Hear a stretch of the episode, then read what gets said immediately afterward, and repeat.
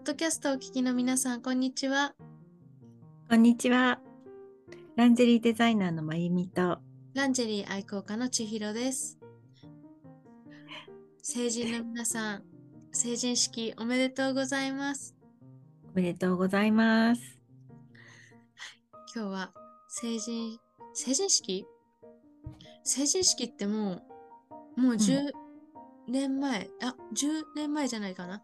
私21成人歳の時だから、成人の日9日。9日、うんうんそうですね。うんもう9年前ぐらいです、私は。成人い式だやったのがー、。つい、ついこの間じゃないですか。もう、記憶に新しいじゃないですかまだ。、まだ、うんあでもあんまり覚えてなくてですね、私実は。うん。あ、そうなんですか。そうなんですよ。うん1月え、まゆみさんは成人式は1月にしましたか、あ、1月でしたよ。確か当時は1月15日とかあで決まってたんですよ。でし。たっけ？日付、日にちが変わったんで日決まってた、決まってたんですけど、昔は、確かそう、そう、2023年は9日月曜日って言って、そう、ハッピーマンデー制度によって、1月の第2月曜日っていうことに決められたっていうふうになってます。あ、そうなんですね。うんそうか、そうか。そうそれは知りませんでした。そうそうそうなんですよ。昔はなんか15日っていうのが決められてて、その日がもうなんか祝日になってたっていう気がします。うんうんうん。そうだったんですね。そう。振り袖は来ましたか？来ました。ああ、いいですね。はい。何色でした？あの時はなんか母のお下がりで黒地の黒地にあのすごい古典柄のあのえっと絞りの着物だったのを覚えてます。うん。黒地なんか黒地って当時はね黒地ってあんまりうんなんか赤い生地とか明るいが明るい感じの生地っていうのは多かったんですけどそう、うん、まゆみさなんんかそれすごく懐かしい。それで金 金色の帯っていうなんかもえー、素敵でう、すね。うん、ちょっとまあ大人っぽい感じだったのかなっていう、はい。なんかあの時、私も成人式出ましたけど、あんまり記憶が本当にないんですよ、当時の。その頃うん。はちょっと私もいろいろあって記憶があまりちょっとなくって、だけど、お今思うと、二十歳の時って二十歳って大人になったってすごく思ってたんですけど、今,、はい今のこの自分の年齢から考えると、あまだまだ全然幼いし子供だなって思いますね。うん、そうですね。あの私あのえっと忙しいなんか二十歳って忙しかった記憶がありますよ。うん。っていうのはあの私短大卒業したんですよ。うん、だからあの二十歳の年って卒業の年でもあり就活の年でもありで、うんうん。はい、なんかあっという間のその短大生活2年 ,2 年っていうものが過ぎてしまったっていうそのあの忙しい最中の成人式みたいな感じで、はい。うん、だからあの学生気分っていうよりももう社会人になるっていうこう緊張感の方があった気がしますね。なんかこれはすごく素敵なタイミング、素敵な節目でのあ成人式だったんですね。確かにそうおっしゃるとそうですね。なんかすごい切り替えですね、うんうん。大きな転機になるというか。うんへうん。ー二十歳の時って私そこまでそのランジェリーは好きだったんですけど割とこうプッシュアップブラっていうか、うん胸をこうしっかり包み込まないモールドカップのブラばっかりつけてた気がするんですよね。うんうんうん当時それがすごくあのえっとビクシーとかあそうそう。そうああのビクトリア・シークレットがそれをねすごく前面に出してたりして、あのカラフルで。パターンもたくさんあってすごくあの楽しめましたよね。はい。うん。そう。私、二十歳の頃はそうそう、ビクシー、ビクトリアズ・シークレット、歴史全盛期。うんよくつけてました。うんうん覚えてます。うん。そうで日本にねショップがなかったんですよそう、なかった。ビクシー。うん。うんうん。今ネットとかでも買えるけどそっかそっか。昔はねショショップがなかったと思うんですよ。だからまあ海外とかアメリカとかねハワイとかね、うん。行くとねまとめ買いしてましたね。そう。うん。あれってやっぱり二十歳の頃のうん。張りがあって、まだそのバストの、バスト、心配がない。バスト位置、バスト位置っていうかない、バストのこの位置が下がってくるとかっていう心配がなくて、全くまあ心配がない。そうそうそう、それこそうん。ノーブラでもいけるんじゃないかぐらいなね、うん。ぐらいのこう体型をしていたからいけるのであって、うん。うん。やっぱり今つけてるもの今、うんあれはつけられるけどなんとなくこうん。う胸が動くなとか、うん。そうあのカップの部分はいいと思うんですよ、うんうん。モールドでもね。うん、あの大事なのはやっぱり土台ですよね。そうそうそうそう。あのブラジャーのね。そう背中から脇からこうアンダーバストのアンダーのところ。そうんそう、うんバーチスラインのところに当たるその土台のこうしっかりとうん支えてるかっていうところで、うん。そう。動いちゃうとね、うんううん。ん、そうでもねそう懐かしいですね。懐かしいです。うん。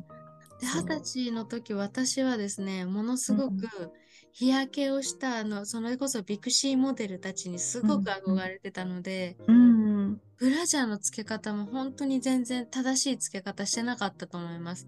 とにかくもううん。ここの肩紐を詰めて、うん。胸をこうどれだけこうプッシュアップして谷間を作るかみたいなのに、目がいっていて、ちゃんとほらブラってね、うんこうたなんていうんですか水平につけないといけないじゃないですか。はい。うん。だけどもうすごいつけ方してたんじゃないかなって思うんですよね今振り返ると。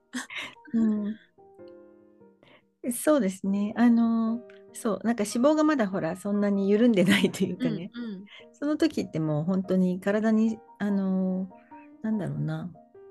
こうブラジャーがこうそんなにこう重要ではないみたいなそうですね。うん。感じに、お多分感覚としては持っていらしたと思うし紐をこうやっぱりこうあの肩紐をこう上に上げればこう上に持ち上がるみたいなだけどやっぱそれって多分長く時間つけていると一日のうちで何回かこうね直すみたいなうん感じとか、あとはやっぱりアンダーが緩かったりするとアンダーの下からバストがこうはみ出ちゃうとか、はいはい。バブラが上に上がってっちゃうっていうね、そういうことっていうのはやっぱり体験されたんじゃないかなしてとはましたしてました思うん。ですけどね。肩紐がね下がってきたりとかね、なんとなく痛かったりとかね、うんよくありましたね。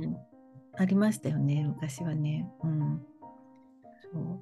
だから本当サイズ自分のサイズをちゃんと知っているっていうそういうあの私も二十歳の頃なんて全うん然、うん。うん。でむしろその何て言うんでしょうかね谷間を作るとか そういうあの意識っていうのは本当に当時は、あ、これって多分時代のあのいろんなあのこう流行っていうかねあの意識の流行ってあると思うんですけれども当時はこうあんまりこう胸を目立たせたくないみたいなね、うん。むしろこうなんかこう押しつぶすみたいなね、はいはい。なんていうのかな、うん、そう。そんな意識だった気がしますよね。うん。うん、そう。だからすごくあのこうグラマーなお友達バストのこう豊かな友人はもうそれが嫌で嫌でって言って、うんうんそうもうそれが悩みでっていうね。そうなんか言ってましたけれどもね、うん、私はああの羨ましいなと思いながらね彼女と見てたりしましたけどもね、うん、そうなんかそうですね形もう本当になんかこうブラジャーの形をしているものをまとうのみみたいな、なんて言うんですかね。ね、わかりますそうわかります。うん、そう、何の機能とかも考えずに考デザインえずとか。ただこう当ててるみたいな。そうですそうです。そんな感じでした。うんもう今となってはあの頃からしっかりうん補正してればよかったのにみたいなねちょっと思いますけど私も25歳ぐらいからちょっと胸が下垂してるなって気づいったんですよ。うん。はい。25歳より前だったかなわかんないけど。うん。だから二十歳ぐらいの時かうん。らしっかりとした、しっかりとした機能を持ったブラをちゃんとつけていれば、うん。下水も気にならなかったんじゃないのかなとかってね、思ったりもするんですよね。うん、うん。だからうん。正しい知千代ちゃ識んまだまだ全然間に合うっていうか？うん、全然。だって私もそのちゃんと意識し始めてちゃんとそのあの勉強していろんな構造をねあの考えてで、まあ、形にしてっていうね。でその、まあ、自分自身の悩みっていうのもあってのあのデザインだったんですけれどもそれでまあかれこれ何年になります？うん3年とか？うんうん。4年目ぐらい。当時やっぱり私もあの甘やかしていた下着をつけていて甘やかしていてですごくまあなんていうかこう張りがないというかねこう、うん、そういう感じにちょっとこうねあのまあ半分諦めみたいな、うん、これはもうしょうがないのかなみたいな感じでいたんですけれどもあのやっぱりこうちゃんとこう意識をしてちゃんとあのあるべき位置にって前も話しましたけどもあるべき位置にこうこうバストの位置をこう整えてで同時にやっぱりこう普段からの、まあ、お風呂にあの温まった体をねお風呂で温めてあのこうなんて言うんでしょうね。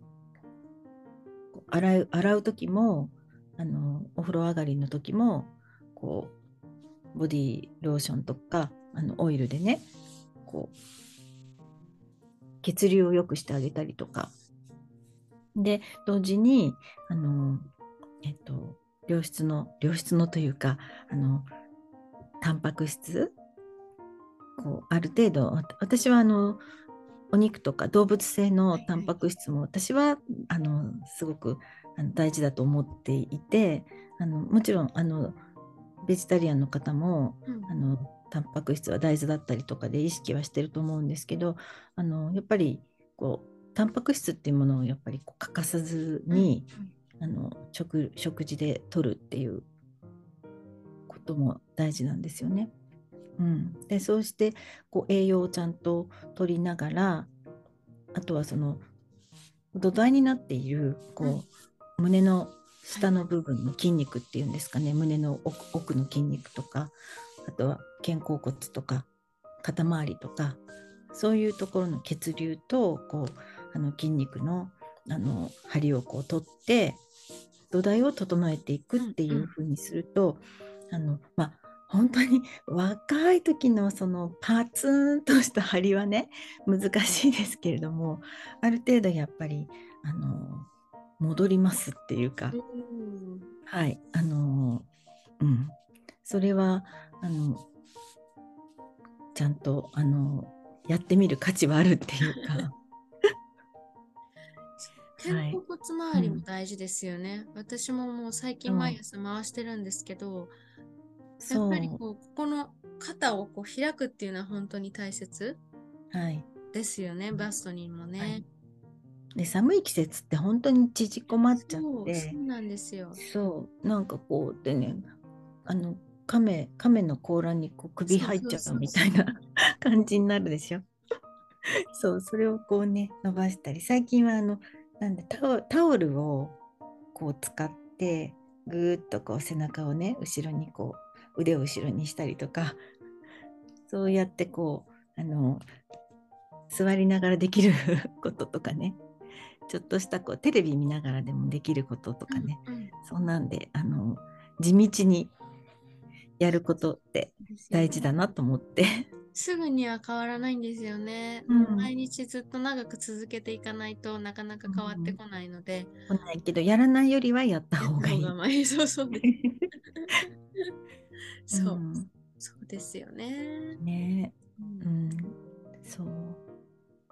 だからまあね成人式二十歳二十歳過ぎたら早いでみたいな感じ。でも言われてみるとそうかもしれないです。二十歳過ぎたら、二十歳から30歳までは早かっったなと思っています。ううんんうん、そうですね。ね。本当に早かった。うん。10, 10歳から20歳までってそんなに長く感じないのにうん。20歳から30歳は早かったのでうん。そう。あそう。ね、ね。うん、まゆみさんが20歳の時は何が流行ってましたか、やってたもの、うん、いやそれこそすごくあのえっと私自身ねあんまりねあのなんかこうあれですねあんまりこうあれなんですけどバブルの、はい。うん、真っ只中だった世の中が、楽しそう。はいはい。うん、そうですね。でまああの私会社に入る時もそうでしたけど入った後もすごい訓練とかで大変だったんであの完全になんかこう寮に押し込められてというかなんかこう訓練期間に遊ぶとかできなかったので、うんそんなにそういったなんていうんですかバブルのこはいはうい。実感っていうのがあの皆さんのようにはななかったような気がするんですよね。うん、そうただまああのそのそうですね流行ってたもの、うん、なんかあのえっと今もう本当に普通になっているイタリア料理とかええ？あのそうなんですか、うん、イタリア料理とかっていうのがあの入ってきて間もなかったようなそんな時代ですよ。おうんフランス料理、うん、フレンチって昔からあったけど、はいはい。イタリア料理って新しかったっていう記憶。じゃあパスタとかあの10うん、18, 18歳ぐらいからあまああのピザ屋さんとかそういうのはあったんですけど、うんうんまあ、なんかちゃんとちゃんとしたイタリアンっていうか、うん。だからいろんなあの、えっとところにイタリアンレストランがいっぱいでき始めてうん。で本格的なあのイタリア人のシェフがこうお店をやっていてとかそういうのがすごく流行っていた時期だったので、ああそうなんですね、うん。意外とイタリア料理の歴史は日本での歴史は浅いんですね。そしてはいっていうかまあフランフレン、うん、フランス料理よりはよそうですね。うん、でやっぱりあのあのえっとイタリアンイタリアンプロダクツっていうかねその家具にしても車にしても、あのデザインがあの非常に優れているというかあのセンスがいいというかね、それがなんかね日本人にものすごいこうハマってというかね、うん、なんかこう何でもイタリアンみたいなね。えー。私的にはそうイタリアのものがすごい好きでしたね。ブランドもそうだけど、はいはい。うん、あそうだったんですね。食材、うん、たあの要するにまあイタリア料理ってすごくあのあのフランス料理に比べるとすごくなんかこう、うん。食材がこうダイレクトに感じられるようなお料理が多い、うんうん。まあ、パスタとかねあのそれまでほらなんだろう日本にあったパスタ。ミートソース。家庭料理でミートソースとか、ナポリタンとか。そのぐらいでしょ？うんうん。だったんですよ。そのぐらいでしょ？っていうか昔ね。だけどもういろいろなあのカルボナーラもそうか。なんか、うん、ペスカトーレとかカルボナーラとかはあったんだ。だけど、はいはい。あのねこう幅の広いいろんな、ね、うん。ラザニアとかもそうだし、うん幅の広いイタリアンそうだからイタリアン料理のあの料理教室とかもすごい流行って、えーはい、通ってましたよ。そうなんですね。はい、それこそその本格的にあのイタリア人に習ったりとかわあすごい。あのパスタマシンが必ずイタリアにはあるお家にはあるんですって。うんで小麦粉あのデュラムセモリナ粉をこうね、はいはい手こね自分でパスタを毎日食べるときにパスタをまずあの手打ちにして、うん、自家製パスタっていうのは普通っていうのを聞いて、うん、そう。一時だからパスタマシンなんかもすごい流行りましたよ。あそうだったんですか。うん、えー、今だって本当に普通にイタリア料理ってイタリアンってすごいこう馴染みがあるっていうかもう。そう普通でしょ？そうすごく普通、うん。和食何食べよう和食にするイタリアンにする、うん何にするとかって言いますよね。そうそうだったんだ。そうだっただからそうデートでイタリアンレストランとか行く人いたんじゃないかな。おえー、うん面白いですね。フレンチフレンチってもともとねいっぱいあったんですけど、うん、フランス料理のをしのぐ勢いでイタリアンレストランが、うん、あとあのティラミスとかそういうデザデザート？デ、ザート？はい。うん、もうもう衝撃的なデビューって感じでしたけど。ね。ティラミス流行ってた時期が確かになんかあった気が、あった気がするっていうのはまあでしょ、うん、私は経験してないけれどどこかでなんか見たような気がします。そう。であれ家庭基本家庭であの割とあの再現しやすいというか作りやすいものばかりですよね。イタリア料理ってね。うんううんん、だティラミスもあのその料理教室で習った時に、はい、あこんなに簡単にできるんだっていう感じで、うん、ただカロリー爆弾ですけどねあ。確かに。にコーヒーつけて、マスカルポーネコチーズ。ズにそう、あれ確か乳脂肪がね、86、7%あるね。でも美味しいんだよね。今年は何が流行る流行ったねって言われるんでしょうかね。あそうですね。なんだろう。うんあ前この前の2年はもうコロナで成人式もね、きっと難しかったでしょうしね。そうですよね。うん。振り返例えばこ去年一昨年二十歳になった人たちが大人になってからどんな二十歳だったって言われたらコロナが、僕たち私たちの時はコロナが流行っててっていう話になるのかなとかって思ったり、そうですようね。ん、うん。私の時はキャリーパミュパミュが流行ってました。私はキャリーパミュパミュさんと年が同じなので、はいはい。が確かちょうどフリソデーションとかって言って、うんうんうん成人式二十歳になった時の話、あの歌をうん。出したんですよね。ああ。なんか流行ってたそうなんですね。うん。記憶がありますよ。なんかディズニーランドで、あの、えっと、千葉の人、うん成人式あげられるね。はい。羨ましいなと羨思いましましいですた。。浦安市かな？そうだよね。な幕張、うん浦安市。はい。浦安市？はい。いいですよね。ね、いねいなと思いました。本当だ、いいな、羨ましい。うん毎年私もテレビで見て、いいな、いいなと思って。ね、ね、一番豪華じゃないですか、日本の本成当人式の中そうですよね。ううんん。ね、久しく行ってないな、ディズニー。私もしばらく行ってないですね。ちょっとうん。行きたいな。あと今年私国内旅行がしたくて、うん。国内旅行ってなんかゆっくりしたのはもう子供の頃、両親に連れてってもらった時ぐらい、はい。結構両親がうんうんご近所さんたちとこう一緒に旅行行ってたのについてうん。ってもらったりとかしてたのうで、んうんうん。その時くらいでうん大人になってからって、うん。なんか意外と国内の旅行って皆さん知らないところ多いような気がしません？多いで、すよね。多いですね。うん、偏っちゃうというかね、うんうん。そう。いっぱいいっぱいいいところいっぱいあるんですよね。うん、私も行ったことないところ多いですよ。うん、なのでちょっとね、冒険、国内で冒険してみたいな冒と険？思ってます。あとはちょっと一人旅がしたい。一人旅とか、うん。女二人旅とか、うん。こう、なんだろう、自分たちを癒すためだけの目的で行く旅行みたいな旅行がうん。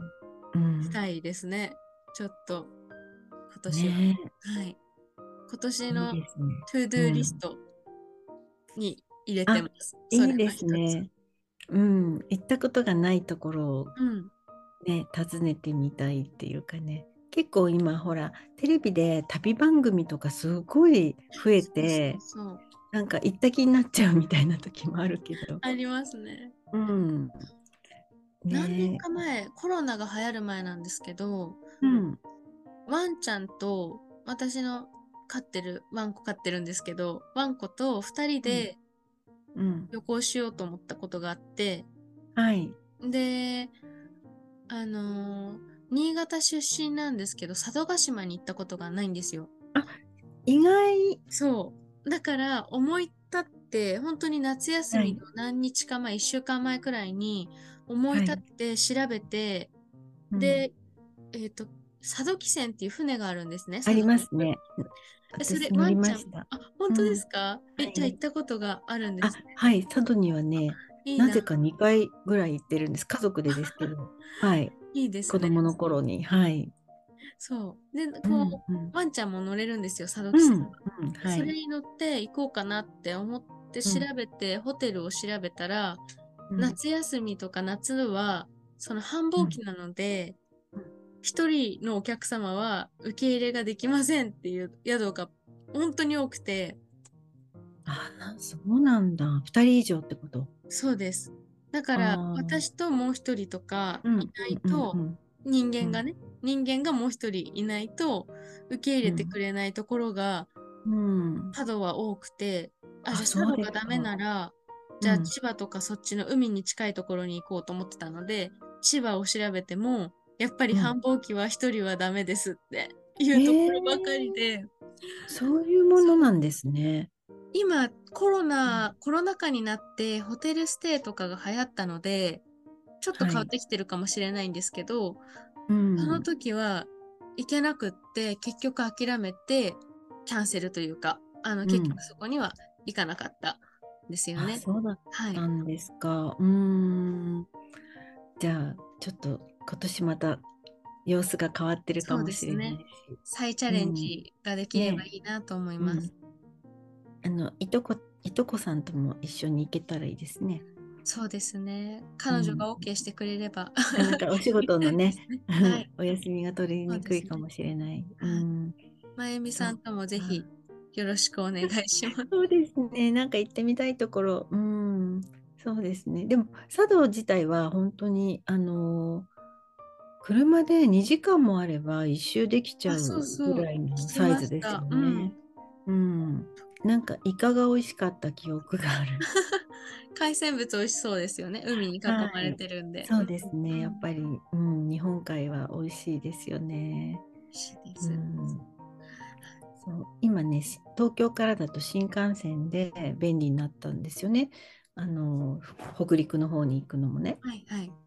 北陸新幹線のね、うん。昔はね上野発のね夜行列車っていうかなんていうんですか寝台特急で、歌歌みたいに。はい、そう。上野から寝台特急でえーっと夜出てあ明け方にまず新潟に着いて、はい、で新潟からあのその船で佐渡に渡るっていう、はい、そうだったそうんいうですね。記憶です。はい。うんうん便利になりましたね。ねえそうだって日帰りであの金沢まで日帰りでお寿司食べに行く人とかいるでしょありますよね。確かに、ねお寿司が食べたくなって金沢行ってきましたとかね。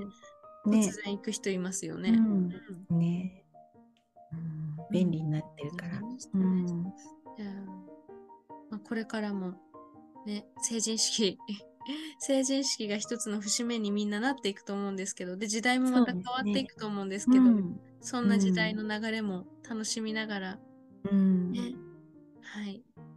まだまだ私たちも先は長いと思うので、うん、そう。私も数年先には何回目かの成人式みたいな。そう、そうですよ。2回目の成人式と第2の成人式っていうのが第3かな。あれ？あれ？地元地元は、私の地元は80歳がうん、第2回の成人式って。え80が第2なの？そう、なんかそういう区切り？決められてるらしいんですよ。20あそうなんだ。で、二十歳の時の成人式ってみんな写真を撮るじゃないですか。はい。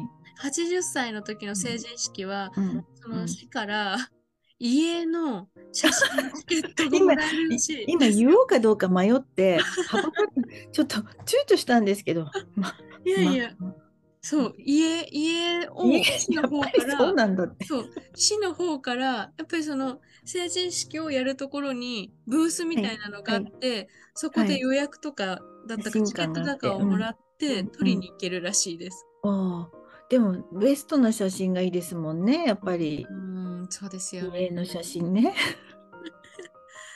そうかといってあんまり早めに撮っとくのもなんだしね。まあね、うんそうですね。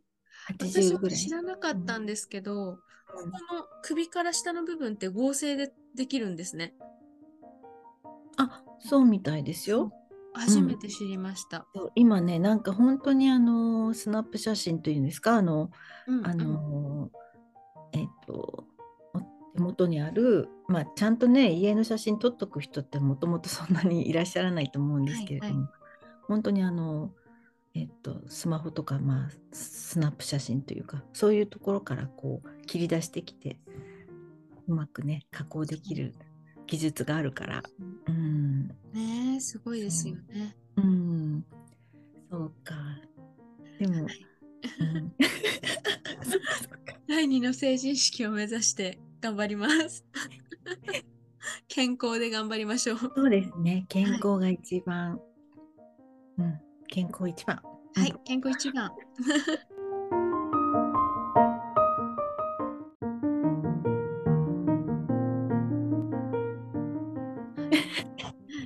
では、えー本日もポッドキャストをお聞きいただきありがとうございました。ありがとうございました。